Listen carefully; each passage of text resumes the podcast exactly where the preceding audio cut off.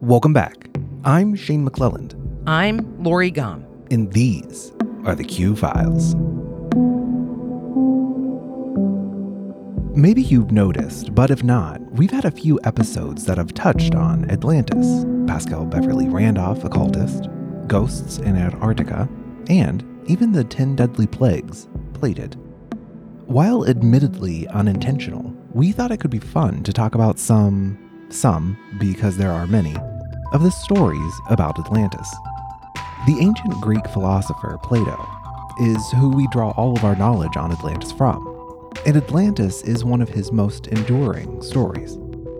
His writings are full of lasting truths about the human condition, and that is how he is most commonly discussed. But Atlantis captures our imaginations as a great myth, lurking on the edges of mystery and possibility. After all, we do routinely find the remains of ancient, lost civilizations. Plato told the story of Atlantis around 360 BC. The founders of Atlantis, he said, were half god and half human. They created a utopian civilization and became a great naval power.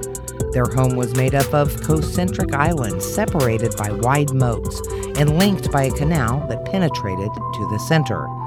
The lush islands contained gold, silver, and other precious materials and supported an abundance of rare exotic wildlife.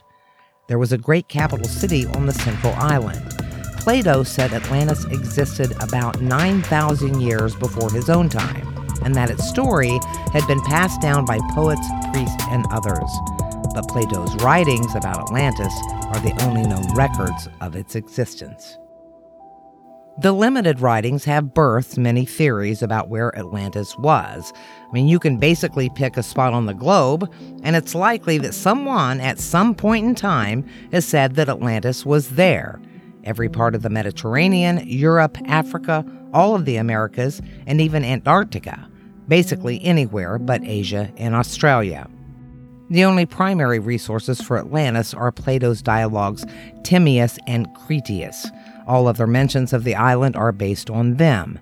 The dialogues claim to quote Solon, who visited Egypt between 590 and 580 BC, and state that he translated Egyptian records of Atlantis. In Timaeus, Plato says, For it is related in our records how once upon a time your state stayed the course of a mighty host, which, starting from a distant point in the Atlantic Ocean, was insolently advancing to attack the whole of Europe and Asia to boot.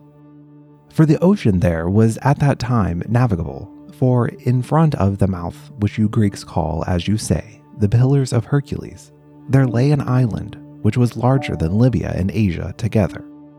And it was possible for the travelers of that time to cross from it to the other islands, and from the islands to the whole of the continent over against them, which encompasses that veritable ocean. For all that we have here, lying within the mouth of which we speak, is evidently a haven having a narrow entrance, but that yonder is a real ocean, and the land surrounding it, it may most rightly be called, in the fullest and truest sense, a continent. Now, in this island of Atlantis, there existed a confederation of kings, of great and marvelous power, which held sway over all the island, and over many other islands also, in parts of the continent. The basic gist of the two stories is that Atlantis was a great civilization, wealthy, equal, and just, that became corrupted. Eventually, they start a conflict with ancient Athens. And as a quick aside, ancient Athens was Plato's ideal state. And remember, this is all happening 9,000 years before Plato, which for us is like 11,000 years ago or something. So there's a war, a naval battle, and ancient Athens, because they're more perfect, win. Atlantis has fallen out of favor with the gods, and Plato says. But afterwards, there occurred violent earthquakes and floods, and in a single day and night of misfortune, all your warlike men in a body sank into the earth. In the island of Atlantis, in like manner, disappeared in the depths of the sea. For which reason, the sea in those parts is impassable and impenetrable. Because there is a shoal of mud in the way, and this was caused by the subsidence of the island. Hmm. Now, where have we heard a story like that before? It seems to us that it's strikingly similar to the real Exodus story we discussed in the 10 Deadly Plagues Plated. In the last decade or so, some archaeologists have begun to believe the legend of Atlantis may have started on Crete. 5,000 years ago, the Minoans, Europe's first great civilization, flourished on the island of Crete. The sophisticated inhabitants, named after the legendary King Minos, were the first Europeans to use a written language known as Linear A, and the first to construct paved roads. They were an advanced society of highly cultivated artisans and extremely skilled civic engineers. The Minoans were excellent shipbuilders and sailors, and their maritime empire was so vast it rivaled that of the ancient Egyptians. But they were an enigmatic people, worshiping snake priestesses and engaging in human sacrifice with origins not linked to Europe as expected, but to ancient Iran, which may explain why they were so different from the Greeks, who rose to power after them. Such practices gave rise to Greek myths about the Minotaur, a half man, half bull that ate human flesh in his labyrinth. But inexplicably, at the height of their power, the Minoans were wiped from the pages of history. The island of Santorini, 70 miles north of Crete, was home to the wealthy Minoan seaport of Akrotiri, a place where the wall paintings discovered portray their landscape with happy animals and farmers harvesting saffron. But the Minoans had built their prosperous city on one of the most dangerous islands on Earth, next to the volcano Thera. Around 1600 BC, Akrotiri was shaken by a violent earthquake. Sometime later, an eruption occurred. The Theran eruption was one of the largest in human history, blasting more than 10 million tons of ash, gas, and rock 25 miles into the atmosphere. Through excavations, archaeologists have found on Crete strange and chaotic layers of soil, broken pottery, building materials, and cattle bones. The soil also contains microorganisms that are normally found only on the ocean floor. Experts say that the only way they could have been deposited on land is by a powerful tsunami. The presence of the Theran pumice that could only have been washed ashore on Crete by powerful waves seems to indicate that the volcano caused the tsunami. And carbon dating of a cow bone found in the chaotic layer of sediment confirms that it was deposited there around 1600 BC, the same time that Thera erupted. Archaeologists are only now beginning to understand what happened in the decades that followed. One of the most remarkable clues is a small statue that was found. It was discovered in an archaeological layer deposited a hundred years after the disaster. A statue made of ivory tusks, gold with a serpentine head, a prime example of one of the great masterpieces of Minoan art. And it had been vandalized in a way suggesting ritualized violence against the Minoan culture. Additional signs of such deliberate destruction have been found in other places on the island. Some archaeologists believe answers may be in an unusual cemetery in Chania. The bodies have been dated to the period of widespread unrest in the Minoan world. Similar bodies have been found near Knossos as well. The aggressor's weapons were not Minoan. They resembled those used by the ancient Greeks, perhaps Plato's ancient Athenians. The invaders from the Greek mainland slashed and burned their way across Crete, overwhelming the weakened Minoans. The tsunami not only left the Minoans ripe for an attack, it gave the Greeks an important military advantage. Just as Plato described. 5,000 years after it hit, an epic natural disaster can be blamed for the Minoan and perhaps Atlantean collapse. A wave that washed away an empire is strikingly reminiscent of a mystical city that sank beneath the waves. And though we may never know for sure if Crete was Atlantis, we at least have an explanation for the downfall of Europe's first great civilization.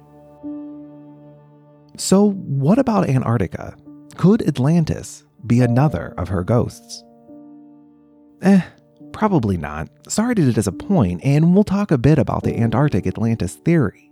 But this is really where things start to get tricky with these theories. More on that in a moment. The theory that Antarctica was Atlantis saw the height of its popularity in the 1960s and 70s. And I'm not sure anyone knows why exactly, but I'd hazard a guess that it has to do with the books of the time, like Chariot of the Gods by Eric von Däniken, and the fact that we're always fascinated with Antarctica and Atlantis stories. But there's also the Piri Reis map. It was discovered in 1929, but is dated from around 1513. The map is historically important because it shows the extent to which the New World had been explored at the time and is fairly accurate, all things considered. It includes a mythical island that is not Atlantis, but also a frost free Antarctica. Wait, what? Antarctica free of ice? Described as having a warm climate? Yeah, and if you've listened to our prior episodes, you know that no Europeans had seen Antarctica at that point in time, and wouldn't for over 300 years. This claim that the map depicts Antarctica is generally credited to Arlington H. Mallery, an engineer and amateur archaeologist who believed in the pre Columbian transoceanic contact hypothesis. Scholars didn't generally receive his ideas well, even if now we do have some evidence of pre Columbian contact. That said, his ideas were well received by people writing books in the 1960s, namely Charles Hapgood, who wrote Maps of the Ancient Sea Kings. Hapgood proposed a theory of global exploration by a pre classical, undiscovered civilization based on his analysis of this and other ancient and late medieval maps. More importantly, Eric von Däniken adopted this theory in his book, Chariots of the Gods. Only he suggested that it was aliens. Hapgood also came up with the Earth crustal displacement theory, which suggests that Earth's outer crust is able to move upon the upper mantle layer, and that it can do this rapidly and cover large distances. When considering the movements of the crust in the past, that could place Atlantis in Antarctica. And get this Albert Einstein wrote the preface for Hapgood's book on the subject, Earth's Shifting Crust. The theory is popular with hollow earthers, not to be confused with flat earthers whether Antarctica was a lost civilization of Atlantis or Atlantis was an alien civilization on Antarctica that floated south after the Earth's poles flipped, causing mass destruction to Atlantis, doesn't really matter because it's arguably the least likely scenario. Even if, in 2018, satellites were able to see literal lost continents under Antarctica. The real issue is that many of the hundreds or thousands of theories about Atlantis or Antarctica being Atlantis, are pseudo archaeology and are associated with rather mm, unsavory ideas. Look, I have to admit, a secret techno utopia hidden beneath Antarctica's ice would be pretty cool. Unfortunately, these theories go from, oh, that's neat to think about, to refugees escaping Atlantis brought technology to cultures around the world, and that aliens helped build Egyptian and Mayan pyramids, or European immigrants were the original inhabitants of North America. These beliefs may seem amusing and harmless, but they all, in some way or another, assume that ancient non European societies weren't capable of inventing sophisticated architecture, calendars, math, and sciences like astronomy on their own. A lot of it, maybe all of it, is racist at its core. A common trap in the weird, paranormal, and occult. And those seemingly innocuous ideas have real world consequences. White settlers and 19th century archaeologists excavated elaborate pre Columbian burial mounds and credited them to a lost mound builder race that was killed by the ancestors of Native Americans. President Andrew Jackson used that idea to justify the displacement and genocide of Native Americans. White nationalists make similar claims today. To argue for Europeans' deep roots in the Americas, they have latched onto Vinland, a short lived medieval Viking settlement in eastern Canada, and the Solutrean hypothesis, which argues that the Americas were first peopled by arrivals from Western Europe. Neither claim started as pseudo archaeology. Vinland was real, and the Solutrean hypothesis was proposed by mainstream archaeologists, then tested and ruled out. But they have been twisted for ideological ends. A white supremacist accused of murdering two people on a train in Portland, Oregon in 2017 included the words, Hail Vinland, in a Facebook post less than a month before the attack. Pseudo archaeology is the fake news of history, and it spreads just as easily. Modern academic archaeology is hidden behind paywalls and obscure industry websites and forums. But you can watch Ancient Aliens on TV or Google any of these ideas and quickly find 17 different sources discussing the theory you searched.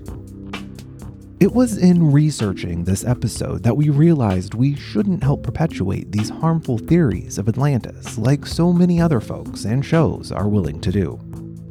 So while you can research them, and there are many, and there are several that are totally plausible in a historical way, actual history, the thing is, searching for Atlantis misses Plato's point. It's generally believed by scholars that no one thought Atlantis was real until it started showing up on maps over a thousand years later. Plato was telling us a story about human nature using Atlantis so that we could have a framework to see how perfect societies can still fail. There's a passage in Critias that talks about what the Atlanteans were like. For many generations, as long as the divine nature lasted in them, they were obedient to the laws and will affection towards the gods. They possessed true and in every way great spirits, uniting gentleness with wisdom in the various chances of life. But when the divine portion began to fade away and became diluted too often and too much with the mortal admixture, and the human nature got the upper hand, they then being unable to bear their fortune, behaved unseemly, grew visibly debased. The Atlanteans were made in the image of the gods, much like the Golden Age of man, a proverbial perfect time in Greek history. It also ended with a flood, by the way. However, the Atlanteans were not idle and were intelligent. They prospered and lived well by respecting one another and others, protecting their environment and animals, and of course, venerating their gods. It was only when they lost their original divine nature that they failed, warping their beliefs and their fortunes to suit their own political agendas. Hmm. Craving power and lusting after what others have? Driven by greed, desiring dominance of all around them, they attacked the ancient Athenians. They succumbed to their worst selves for more money, power, and glory and lost everything in the process. Plato's story of Atlantis is one of caution, a reminder that we are not perfect. We aren't perfect, but Plato also gives us the Atlantean roadmap. He tells us what made them good virtue, kindness, care. The mystery of Atlantis isn't where it went, it's how can we get there? How can we learn from its mistakes and become it? The last decade has been hard and confusing. Everything is postmodern, overstimulating, and exhausting. We've seemingly lost our divinity and succumbed to our lesser natures. We're Atlantis prepared to attack ancient Athens, if we haven't already. We live in a time of grim prophecy, climate change global conflict, the stripping of rights, and the loss by some people to see the basic humanity and equality in others. We're killing the planet and each other. Everyone seems angry and afraid. looking at their neighbor and questioning why they have what they have, wondering if they could get more if their neighbor had less. The rich are getting richer, and the poor have never been poorer. And while I doubt extraterrestrials are coming to save us with advanced technology, a tiny virus may well be our volcano. And if the oceans keep rising, we just might sink into the sea. An empire built of hubris in decline. If we're not careful, we'll be the Atlantis of another time. If there's anyone left to look for us. Thanks for joining us. If you enjoyed the show, tell a friend or tag us on social media. And be sure to leave a review. This show was created and produced by me, Shane McClelland, and Lori Gum. Until next time, friends, Be weird. Stay curious. these are the Q Files.